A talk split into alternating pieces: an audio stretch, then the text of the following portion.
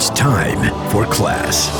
Civics just doesn't begin and end on election day. This is Sunday Civics, the home for the civically engaged with political strategist L. Joy Williams on Sirius XM's Urban View.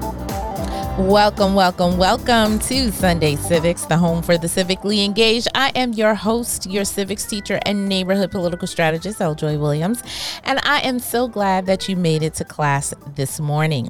This past week, the Equality Act passed the House, and while there have been many versions, I think since the 70s, the modern version of this bill was first passed in 2019 with a bipartisan vote of 236 to 173. But it eventually died in Mitch McConnell's graveyard when he refused to bring it to the floor for a vote.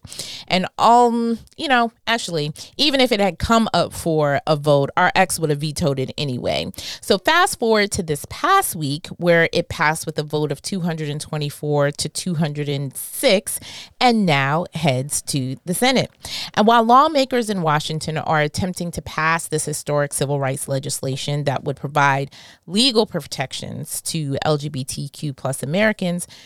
there are lawmakers in 14 states that have proposed anti LGBTQ legislation. Joining us to talk about the Equality Act and what it means for the lives of many is David Johns, the executive director of the National Black Justice Coalition, NBJC. It's a civil rights organization dedicated to the empowerment of Black, lesbian, gay, bisexual, transgender, and queer people, including people with HIV and AIDS. Before joining the NBJC, David was appointed as the first executive director of the White House Initiative on Educational Excellence for African Americans by President Barack Obama. Welcome to the show for the very first time, David Johns. Hey, David. Thank you for having me. I'm excited to be here. So, I'm going to start where everybody starts on the show when this is their first time and you're going to do a little storytelling because we believe in the power of storytelling here on Sunday Civics. And why don't you share with us the story of your first civic action if you can remember? I, I don't know that my mind will allow me to remember the the very first, um, but one uh, an early and really important foundational civic action um, that I think is important as it relates to this story um, or the conversation we'll have rather not the story is that when i was um, teaching so anyone who knows me knows that i care uh, tremendously about our babies. Um, uh, i've never met a child who asked to be born. Um, i'm a sociologist. I'm uh, finishing my phd at uh, columbia in the spirit of asa hilliard a sociologist um, who said i've never met a child in particular a black child who is not a genius. There's no secret to how we support them. We first acknowledge them as human um, and then second, we support them with love. And I started my career as a kindergarten teacher. Um, now I'm sitting down, but uh, if, uh, if, I were standing up, you'd see I'm 6'5". Uh, it was literally like kindergarten cop for those who are old enough to catch the reference. And uh, my kindergarten class um, did not have a single black boy in it. In fact, there was not a single black boy out of the 60 students that were kindergartners at the school uh, where I was an educator and the idea that my babies um, would not have black boys um, to see and to play with and imagine futures with vexed me. Um, I um, was acutely aware of the fact that in the teaching profession, the pre K through 12, or really K through 12 teaching profession, more than 98% of, of teachers are white women. Um, and so my presence as one of few black male educators, the only black male classroom teacher in my school building, made me more hyper visible than I already am, um, given my physical presence um, in the world. Uh, and all of this to say that uh, a civic action that I decided to engage in, much to the chagrin of the administrators at the school where I was teaching, uh, was to organize. And I organized a group of teachers who understood the importance of diversity um, and uh, engage a number of parents um, who also understood um, the value and benefits of diversity with a capital D. Um, and we canvassed the community. Um, when I asked why there was not um, uh, a single Black boy in kindergarten, uh, someone told me that a senior leader at the school told me that none had applied. and so I said, well, shit, we can fix that um, and at least take away that excuse. And so we organized to canvass the community um, to raise awareness about the school and the opportunities that it might present to students and their families, um, and took away the excuse so that the next year um, there were some little black boys running around uh, in kindergarten. I love that story. I love that story. I also have seen you in person. And so imagining you and the little people that are in kindergarten is definitely, you know, I don't I, I don't remember. I think we've talked about like whether or not we were the same age, but I know my knees don't, you know, I don't have Megan Thee Stallion needs no mo. And so being able to get down on the floor with the, the foster kids that my husband and I have is it's a struggle. And they yeah. mimic me. Like they make fun of me. They be like, you know, God mommy's getting down on the floor. Oh, oh. And I'm like, really? the, are they here's here, here's here's the one question I would always say to my colleagues and friends though, but are they lying? The answer is usually no. So the answer another, is usually here's another, no. Here's another quick story. I uh, so I, I, ta- I also taught third grade, and that's such an interesting age where there's so many transitions. Right, kids are transitioning from learning to read to reading to learn, and and and they're hyper aware of their social environment. And I had a student named James who was brutally honest, and we had um, teachers who would come in twice a week to teach our third graders Spanish, and their names were Tina and Talia. And uh, Tina was convinced that James could not uh, distinguish between the two of them, Tina or Talia. And at the end of the semester, we're walking to a restaurant where the kids get to practice ordering food in Spanish and just being in an environment that's different than our classroom. And uh, Tina is harassing James while we're walking, like literally harassing this boy, like insisting that he can't tell them apart. And James literally is walking about in his little business and doesn't skip a beat and says, I know who you are you have the big butt and she doesn't. And then he kept on walking. and before and before and before Tina could get in her feelings, I was like, you know, you you know. now you know. Just so we're clear. Just so we're he answered your question. So it cannot be asked ever again. So no, yeah, I appreciate babies keeping us honest. Yeah, babies definitely keep us honest and you know, and keep us young because you know, once upon a time in a college party. I could drop it like it's hot, but you know, now I'm struggling and I need aids to get down, like to get down onto the That's carpet. Okay. It's not my ministry. the lifetime. That's not your ministry. Right, right. well, I want to shift gears to what we're talking about. And uh, this past week, the Equality Act passed the House, and there was a lot of you know fanfare and discussion about it but folks are talking about it being an uncertain future in the senate now we're going to get to the politics of that first but first a Reuters poll recently, this was, I, I, think, last summer, found that most Americans do not know that LGBTQ plus people lack federal protections, that mm-hmm. only one third of respondents knew that those protections didn't exist. People ex- assume, you know, that they exist, but they did not know that there is no protection for transgender identity. And only a quarter of folks knew that there were no federal protections for lesbian, gay, and bisexual identity. So I want to start first with talking about the Equality Act on its face, what it means, what it includes, and then we'll have a discussion later on about the politics. Yeah, so uh, I appreciate that and the invitation to have this conversation. And I want to step back even before we start talking about the Equality Act to lay a foundation upon which we can all then continue to build. Um, and I want to ground this conversation in being really clear that the National Black Justice Coalition is a civil rights organization uh, that focuses on federal public policy to ensure that all Black people can be free. It's important for me to state so that we're clear that as long as there have been black people, even before the terms lesbian and gay existed, there were black LGBTQIA plus people. Um, I myself uh, use the term same gender loving uh, rather than gay. Gay is a political identifier that is often used to reference things that are important to gay white men.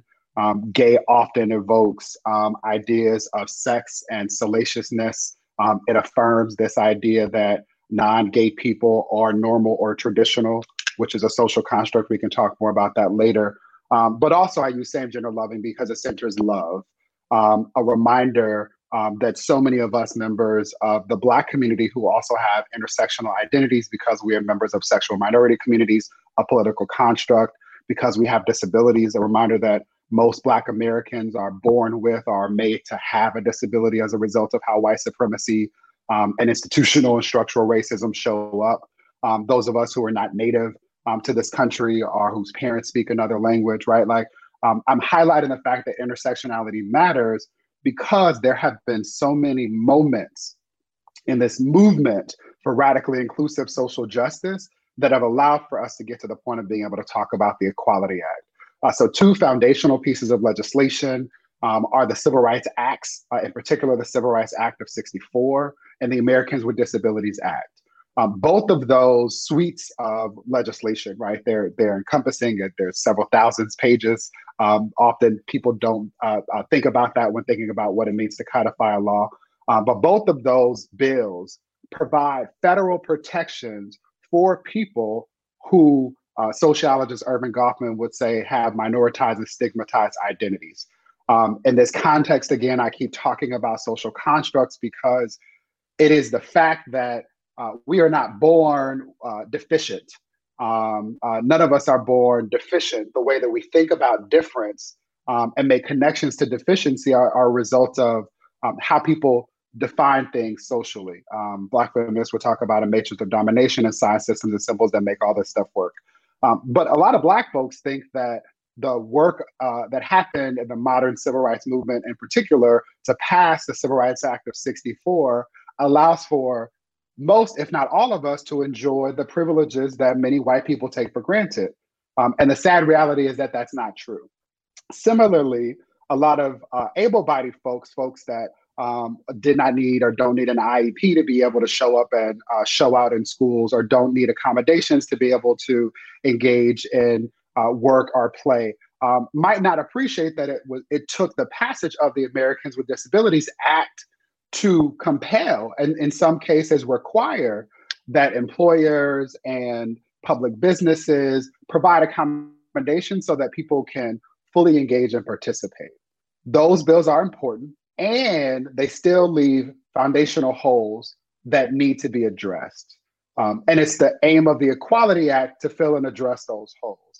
And so, three quick points, and then I'll land this plane. One, a lot of folks talk about the benefits of the Equality Act to LGBTQIA plus people, communities, and families. That is important and it's true because the Equality Act provides a clear and consistent definition of federal protections for people on the basis of sexual identity, gender orientation, or expression. And this is important for a number of reasons. One is that right now, one could be kicked out of an Uber because a driver thinks that you are LGBTQIA plus, thinks that you are not dressed in the way that a person of the gender that they assume that you identify with should be dressed as. And there are no federal protections in that case. Um, I'm in Washington, D.C. right now. My parents are from Austin, Texas. There's a lot going on in Texas. And what I think often is that before the Bostock decision, which is a Supreme Court decision rendered last June that makes it federally illegal, provides federal protection so people cannot be discriminated against with regard to employment. But before that decision, and still in a lot of states throughout this country, I could have a picture of a friend on my desk at work. COVID, a lot of people working from home, but just go with me for a second. I could have a picture of a friend on my desk, a male friend on my desk at work, and a supervisor think that that's my partner, and I could be fired for the idea that I might be gay. And so the Equality Act again provides fair, consistent federal protections so that those kinds of things, those kinds of discriminations do not happen. The second point is that there are a lot of Black women who are discriminated against in ways that are not protected based on existing, existing civil rights legislation. In California, there was a considerable, considerable amount of energy used to pass the Crown Act. Why? Because it is still the case that Black people, Black women, and when I say women, to be clear, I mean cis and trans, are disproportionately targeted for wearing their hair in ways that are very much connected to Afrocentric and African ways of being. The very same hairstyles that folks like Kim Kardashian and Bo Derek and others will be lauded for attempting to emulate. Employers and schools have pushed students out of the very spaces that they are forced by law to show up in because of how they wear their hair. And in that regard, the Equality Act also provides federal protections that are specifically designed to protect women. Um, the legal term or the, the language in the bill is on the basis of sex. Um, and so it provides or fills holes rather um, for discrimination that uh, women often experience.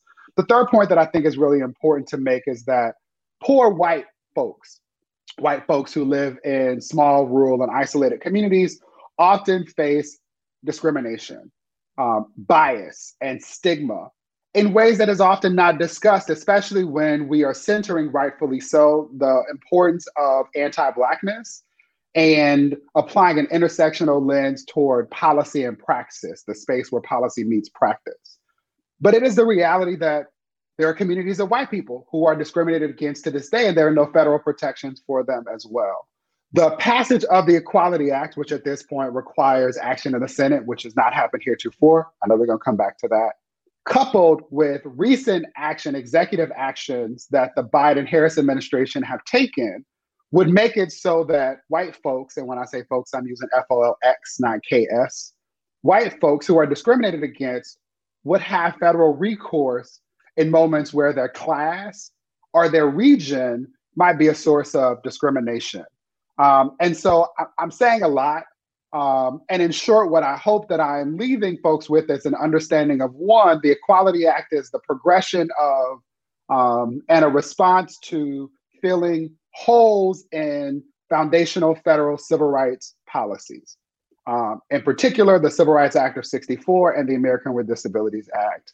The Equality Act, rightfully so, does that and responds to the needs of lots of folks, and in particular LGBTQIA folks, plus folks who are incredibly diverse, um, uh, women, um, again, an acknowledgement of discrimination on the basis of sex, as well as white people uh, who are often erased in conversations about how white supremacy and anti-blackness and its cousins, homophobia, transphobia, transmisogynoir, um, uh, limit and restrict opportunities for them as well. And finally, um, while incredibly important, um, I, I, heard your uh, point earlier, L. Joy, about most people not knowing that federal protections don't exist. Um, what we do know is that uh, th- there was a poll that said 70% of Americans support um, the passage of the Equality Act, right? Mm-hmm. Two thirds of LGBTQIA plus people report having experienced some form of discrimination. And again, I want to highlight that that is likely an underreporting in part because right. Black folks don't run to the feds. Um, and so all of this to say that the bill is something that responds to this moment and the movement for Black lives and radically inclusive social justice.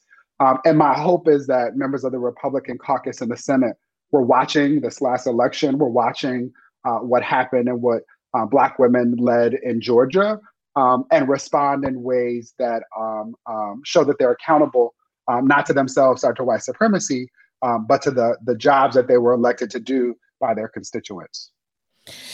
We're going to take a quick break here, and then I'll be back with more of my conversation with David Johns on the Equality Act.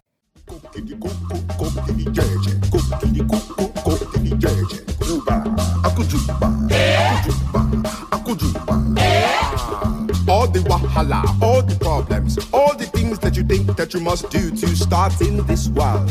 Like when the teacher, schoolboy and schoolgirl come together. Who is the teacher? I go let you know. Welcome back to Sunday Civics. I'm L. Joy Williams, and I'm going to go back to the conversation that I had this week with David Johns, the executive director of the National Black Justice Coalition when you talk about the Equality Act and how that can be used by working class and poor white folks in rural areas who often experience similar bias in employment opportunities and housing, put these communities side by side and see they experience some of the same things. Yet, the wedge that is being used is they're trying to make your kids gay. Like that's what the you know sort of like the uh, in this legislation. it don't work like that, sis. Like it don't work like that. like nobody can make you like I don't know. See if you watched or or learned something, you would know that nobody can make you gay uh, from that from that standpoint. I'm always like, does somebody make you whatever you are? Like how mm-hmm. how how does it work for other folks in ways that you don't acknowledge that it works for yourself? Like I'll never forget I was on air with Charlemagne and he asked a, a colleague uh, when did you know? Um, I'm almost certain that this person is of trans experience. And so it was like, when did you know that you were trans? And I was like, no, the, hold on, before you even think about responding to that question, like when did you know that you are whatever you identify as? And and there was this moment where I think there was, you know, a, a cognitive appreciation for the fact that too often we ask questions of and have expectations of other people that we don't have of mm-hmm. ourselves.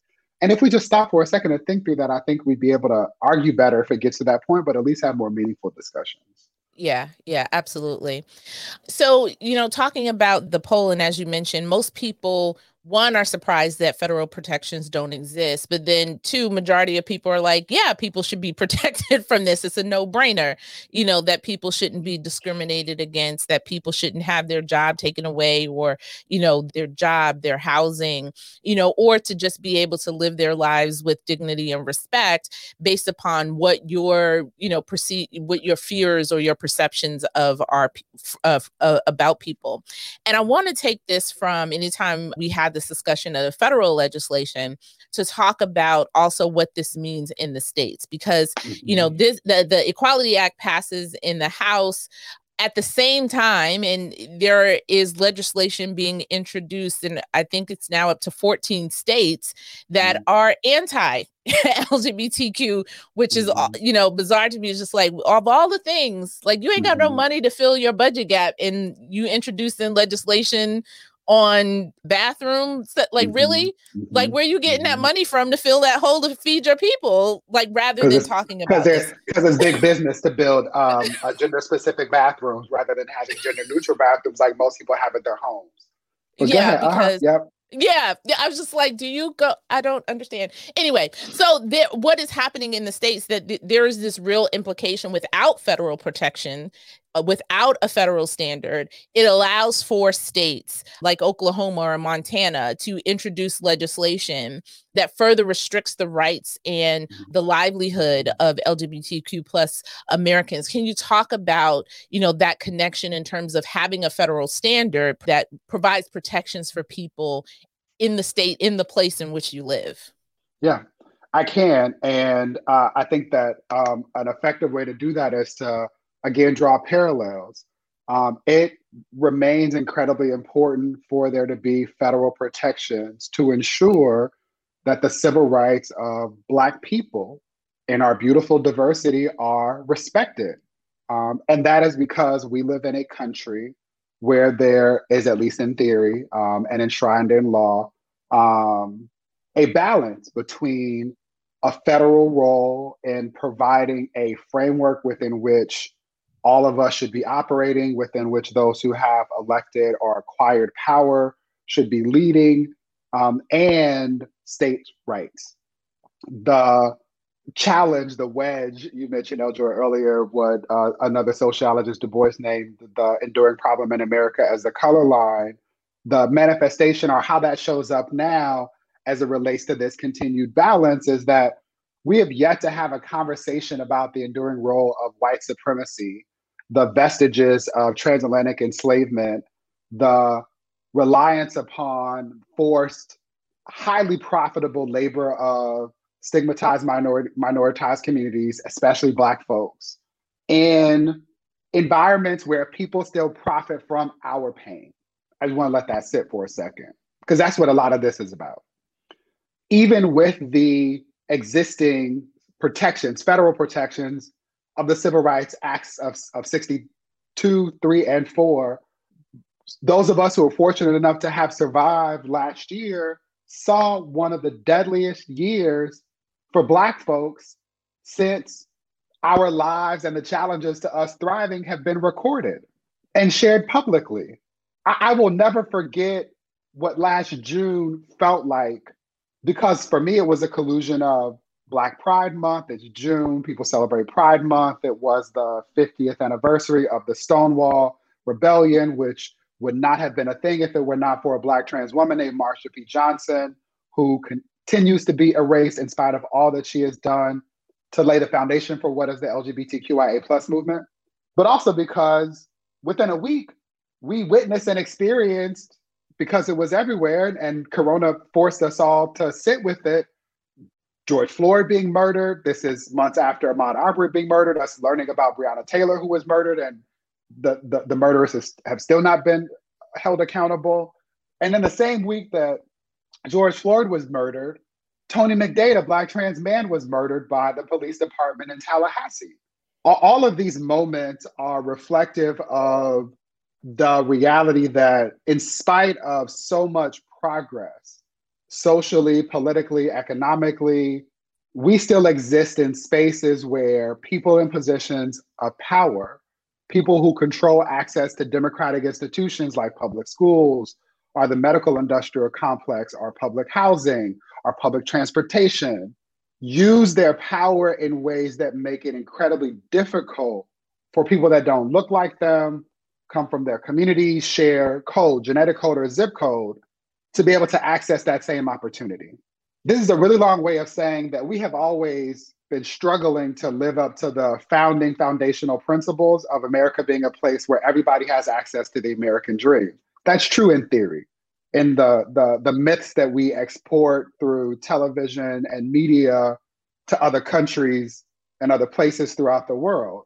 And we still have to do a whole lot of work to one, shift the way that people think about, talk about, hold space with, provide opportunities to other people in real time every single day.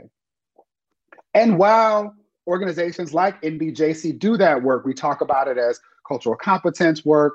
Um, a lot of it is sexy right now in the DE and I space, uh, but it's literally helping people understand how I referenced it earlier. The sign systems and symbols make white supremacy omnipresent, that make us think that white supremacy is just white boys with bed sheets on and tiki torches, and not understand that white supremacy shows up in laws that make it legal for someone to discriminate or hate or harm someone simply because of who they are and how they show up in the world. And so the Equality Act continues to be important for us to pass, and there's a whole lot of work to do across the state levels. The last thing I'll say about this is that folks that care about Black folks who have been on this hashtag Black Lives Matter, who were compelled to show up and, and, and get engaged, should appreciate that Black LGBTQIA folk, we live with other Black people. Um, there's this myth, uh, mostly uh, promulgated by white Hollywood media that like you know white folks um, come out uh, to their family, they might have an uncomfortable conversation, but then everybody rallies around them. They move to a neighborhood like Hollywood, California, or Chelsea, New York, or Boys Town, Chicago. They then get to draw strength and power from not only the white part of their identity, but now the gay part of their identities.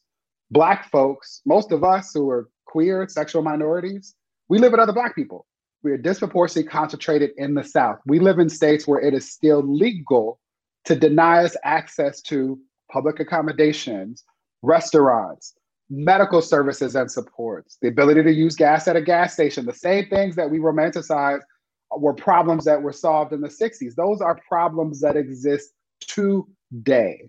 And so it's important for us to not only push to ensure that there are federal protections so that there's a backstop, but we also got a lot of work to do at the state and local level as well.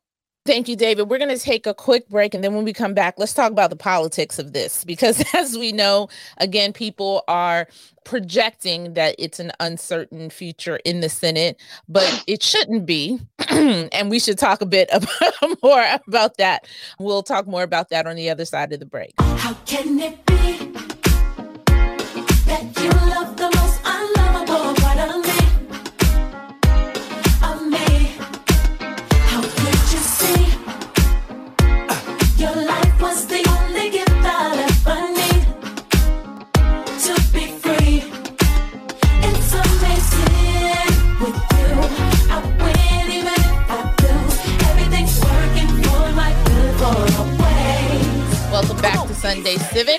Joy Williams, your civics teacher, neighborhood political strategist, and joining me is David Johns, the executive director of the National Black Justice Coalition. And we're having a great conversation, um, informative conversation, not only about the Equality Act, but the context of which Black LGBTQ plus folks live in this country and the implications of not having federal protections, not only for communities who have been historically marginalized in this country, but for all. And David, you know, we have both alluded to the uncertain future of this act in the Senate. Quite frankly, given where we are in terms of political leadership in the Senate with a, you know, Democratic leader, although it is split in between and there's a lot to get done in the senate and we it remains to be seen between this eh, eh, you know 18 months or 15 months if you will as people move into midterms of how we how democrats will hold on to power and what they will do with this power. And talking to senators as i have in the past couple of weeks they talk about needing the supermajority they talk about getting rid of the filibuster they talk about that they have certain priorities that they want to get done done, whether it's focusing on getting money to Americans because of the pandemic. So there is the economic recovery that needs to happen, talking about voting rights, they're talking about passing HR 1, they're talking about all of these things that they want to get done. Mm-hmm. And quite frankly, I was on a, a, call with Senate leadership. The Equality Act didn't come up. Mm-hmm. And the question when posed is whether or not they have the support, whether or not they have the votes for it. And so that's mm-hmm. why people are talking about the context of this. And we've seen just this uh, past week with the passage um, in the House where there is the gear up, if you will, from folks who are opposing this. And they're using very narrow pieces, as you mentioned, and scare tactics as to the reason mm-hmm. why this can't be passed. I wanted to hear your take on, you know, what specifically now that it is in the Senate, giving people an action item, a civics homework, if you will, they can mm-hmm. do to force this, which we already know most Americans want to happen. Yeah. Who? That was a lot. Um, sorry. So let's be clear. no, don't be sorry. I'm not. I don't know Beyonce. Sorry, not sorry. Don't be sorry. Don't apologize for things you should not apologize for. Um, it was a lot appropriately so. Um, one, you can't force um, anything in the Senate, um, and that's by design, right? Um, unlike the House of Representatives, where um, there are more than 400 um, members apportioned based on congressional districts that are drawn in sometimes problematic ways, but are supposed to be um, representative of proportional populations in their districts. Uh, members in the United States Senate serve longer terms, six year terms, um, and are elected to slow down what would otherwise be the, the expedient rate at which things move through the House of Representatives. In the House of Representatives, things move by majority consensus. In the Senate, they do not. Um, and it's just important to understand the historical context um, uh, that controls how they operate because there's a difference. I worked in both chambers, they're dramatically different. In the Senate right now, again, in part because there is not a majority. The Democrats have control of the Senate because Vice President Kamala Harris, shout out to Black women, South Asian women, women, um, has a tie breaking vote but the reality is that in order for anything to move through that body, the support of some members of the Republican caucus is required. That's just where we are. Yeah. And I will name that I don't like it, but for the reasons that it has slowed down what would otherwise to me be regressive movement in the opposite direction, I respect it. Second part of this the opposition in the Senate heretofore has been that Mitch McConnell supports white supremacy in all forms and has leveraged the leadership of the Senate when he was the majority leader to not allow it to even come up for consideration. Right? That's different now that Schumer is the leader of that chamber. He has the ability to schedule time for there to be a debate, a discussion of the bill. But before that happens, there has to be an indication that some of the members of the Republican caucus again will support the bill. Mm-hmm. What we know, based on the tactics that are employed every time this happens, right? Uh, the uh, Equality Act has been introduced in at least the last six congressional cycles, our, our um, calendar years that I can think of, um, and it's passed the House unanimously last year. It passed with the uh, uh, support of every member of the Congressional Black Caucus, which is significant. Again, I just want to highlight that like progress, while slow, is often meaningful, and in this case, is measurable. But what tends to happen is that members of the Republican caucus who are white supremacists or believe in white supremacy as a political tool that also supports economic interests of some of them will hide behind religion and use religion to try and explain away, dismiss, or make okay their desire to persecute people or make them victims of hate crimes simply because of who they are and how they show up in the world. And we should just be clear about that. Just as clear as I am, as the son or the grandson, rather, of a Baptist preacher from Austin, Texas, Reverend James God rest his soul, buried in January. Um, everyone should have the freedom to worship and celebrate in religious community in the ways that make them feel good. And doing so should not infringe upon somebody else's ability to, as you said earlier, uh, live with dignity and respect. And so there will continue to be a narrative from hyper conservative folks who will hide behind religion and use that as an excuse to perpetuate, marginalize, and otherwise victimize people. And this isn't new. Religion right. was used to explain, defend, and justify transatlantic enslavement. It was used to explain and defend hyper aggressive forms of racialized terror that we saw trying to prevent people from exercising their right to vote or to otherwise push for the kinds of legislation that has allowed us to see the progress that has been yielded heretofore. Mm-hmm. And so we shouldn't be deterred by this. We should acknowledge it for what it is and continue to work with leaders who were elected by constituents who will benefit from the passage of this legislation. And so it requires those of us who do this kind of work to make some of these things clear, to highlight for folks in rural, isolated communities. Black folks live in those areas too, right? Like there's data around that. We often assume that all of us are in major metropolitan spaces. That's just not true, right? Like there are ways that all of us win when we don't allow white supremacy to be the guiding force that dictates all of our actions. Um, and so cutting through some of the BS um, and helping to make these uh, constellations clearer to people, um, I hope will allow us to get to the point where some members of the Republican caucus federally will support this act so it can be uh, conferred after passed through both chambers and then sent to um, President um, Biden's desk for passage.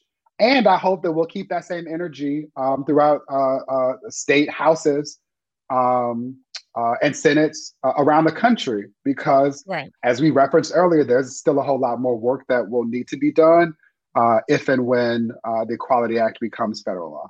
Right. So, you know, I uh, was reading more about this, and because I'm a geek and I read the actual bill and then, you know, go down the rabbit hole of different amendments or whatever. I know, report, I know. Uh-huh, right. Like, mm-hmm. you know, because, you know, I'm a geek. That wasn't anyway. the details. Mm-hmm. but I've also found myself going down the rabbit hole of reading some of the opinions and discussions of people who are currently either outrightly opposing the bill and you know we we know some of them again are basing some of their arguments on religious purposes on you know they believe they want to turn everybody you know into some kind of cartoon character. I read somebody's op-ed and I was like, what are you even who approved and edited this? so like, you know, but I, I found myself on this uh, conversation was particularly focused on sports and there was mm-hmm. a op-ed mm-hmm. in USA Today and there's this whole sort of category of folks who have you know some who are outrightly opposing the entire act because of it but then there are mm-hmm. people who are you know trying to change language or put additional amendments as it pertains to sports and the piece i read in USA. Today was talking about you know, there are right now separate fields for sports in schools, right? So there's like women's basketball, foot, you know, mm-hmm. volleyball, and sort of all that stuff. And they seem to be of the mindset that the passage of the Equality Act would somehow infringe on mm-hmm. those franchises, if you will, because I, I'm reading some of people that are really concerned about their money. But can you explain, because I haven't yet grasped specifically you know what they are referencing or sort of what is in danger that passage of the equality act would somehow nope. pit nope I can't help you grasp it because there's nothing oh, they're grasping like, they're trying to hold on to air nope because I was you like I don't anything. See. Nope. okay nope, they're making right, it up okay it's like okay. Elsa in Frozen. No. um, so let me say this in response to all of that. Um, two areas that come up a lot in terms of discussion um, um, are bathrooms and sports. Um, and I one want to make clear that I have a number of incredibly talented colleagues, um, a number of whom um, uh, are of trans experience, are trans people, um, and I, I would love to connect you with them so that they can have um, a conversation informed by that experience as it relates to this topic. And it's important for me to clarify that there's a there's a lot of conflation that happens with the goal of just trying to confuse people. So they get to the point of saying this don't make sense to me and as a result this should not happen. A part of what's going on here is a conflation of what we crudely and often don't understand with regard to death as sex and then gender as we think about gender identity. And the two get conflated. And, and it happens when we talk about sports in particular so there's this idea, and it's been offered up by Senator Rand Paul at a confirmation hearing of whom I can't recall at this particular moment.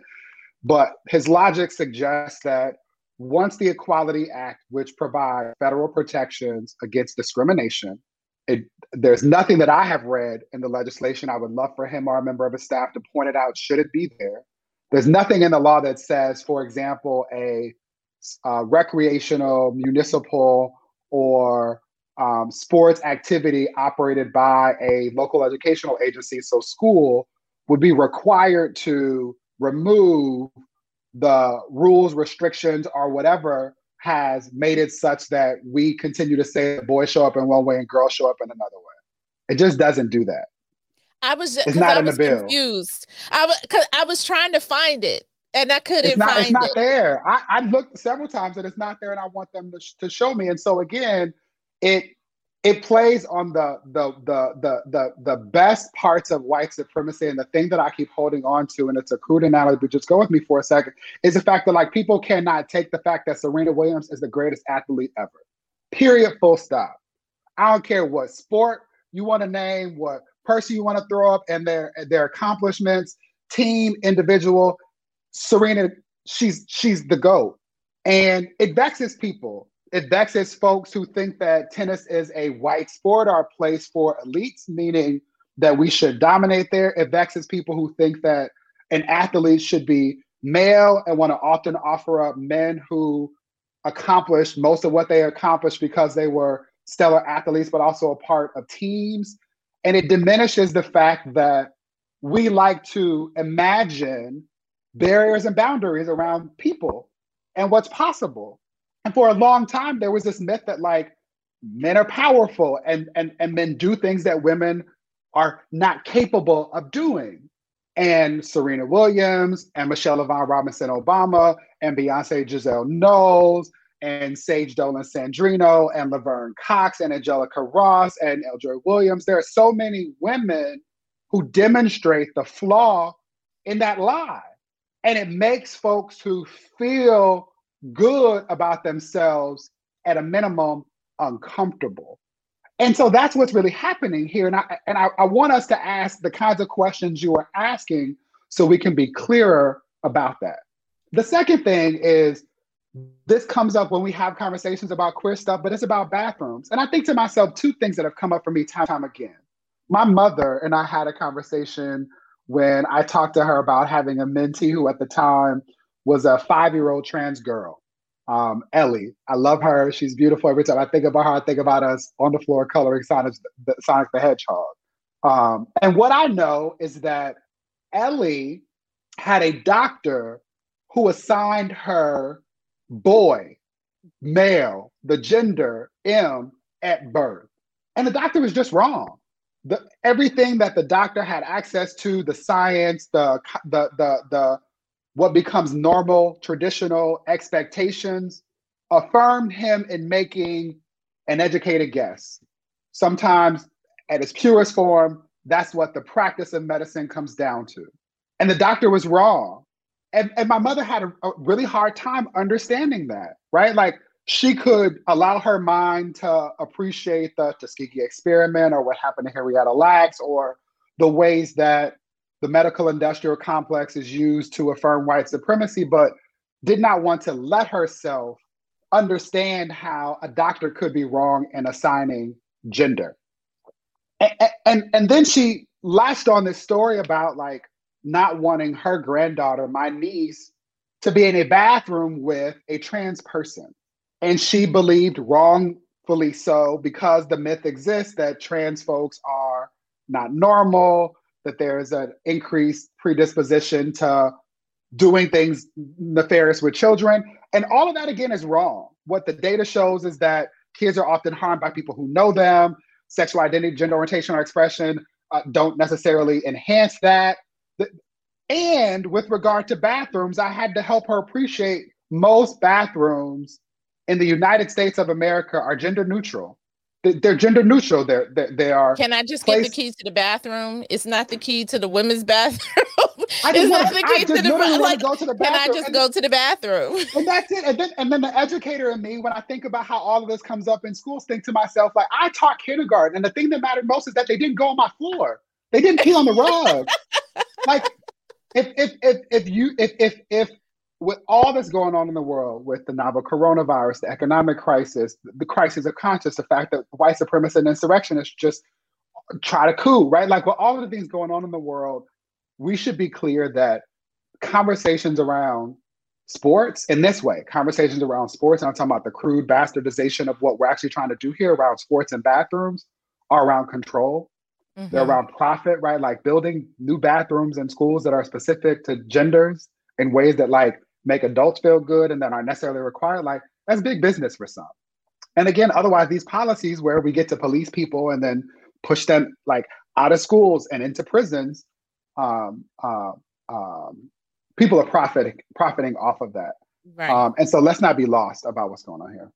Well, you know, the thing here. that's it, the thing that's interesting that it, listening to your story talking about is that the conversation that you had, you know, was a conversation you had to have with family members to walk them through that. So some of this work that we have to do is not only about passing legislation for federal protections because that stuff needs to happen, right? These are things that we have to beat back against of legislators taking people's fears and warping them into this perversion as to the reason why we can't have laws in place to protect people's dignity, to protect people's very lives. And so it's also about us going to our family members, going to our communities, in our communities, and having those conversations about, like, let's not fall into this fear here. Like, this doesn't make sense. So it's not just about what needs to happen in terms of legislation to protect people's lives, to protect people's jobs,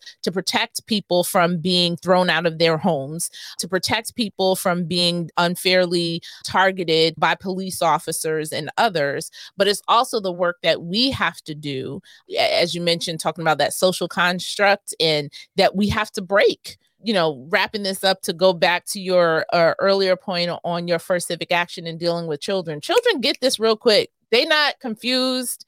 They not, you know, you know anything. It's really adults that sort of put upon children.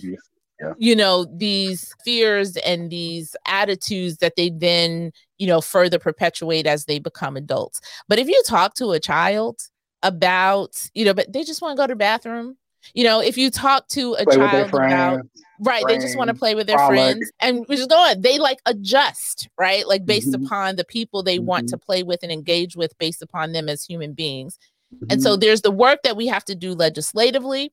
That people have the basics of human dignity and protections and legal protections to uh, protect their livelihood. But then there is the work that we have to do within our communities, within our homes, within our mm-hmm. families, so that we continue to grow that base of support of people who are in favor of making sure that we have protections, you know, for people who do not fit this narrow view of what you know human beings should be i'm just like yeah this is this is why what you do is so important because the at the risk of being stickety i know you're trying to rap. Uh, but my spirit is like yes just affirm this because the connection between the work federally and the work at the community is storytelling. Um, it is helping people who would otherwise uh, hear about or see that baby and think that there's something wrong with that baby that that baby's difference means that there's a deficit when in fact it's just a difference. Um, mm-hmm. And in the same way that the baby shifted to accommodate, we should think about democratic institutions also shifting and accommodating so that people can just be. and, and, and, and, and, not only that, but like do the things that, that people otherwise take for granted or that they, they privilege and protect for themselves. Like it just, it shouldn't be this difficult, but I understand why it is. And I just hope that more people will get engaged so that one day soon we can all be free. One day soon, we will all be free. Thank you very much, David, for joining us. You'll have to come back to talk about many more things. I feel as if we can, you know, nerd out together since both of us read conference reports. thank you so much, David. My and thank have you all for day. joining us. We'll be back next Sunday with more Sunday Civics. Thanks for listening.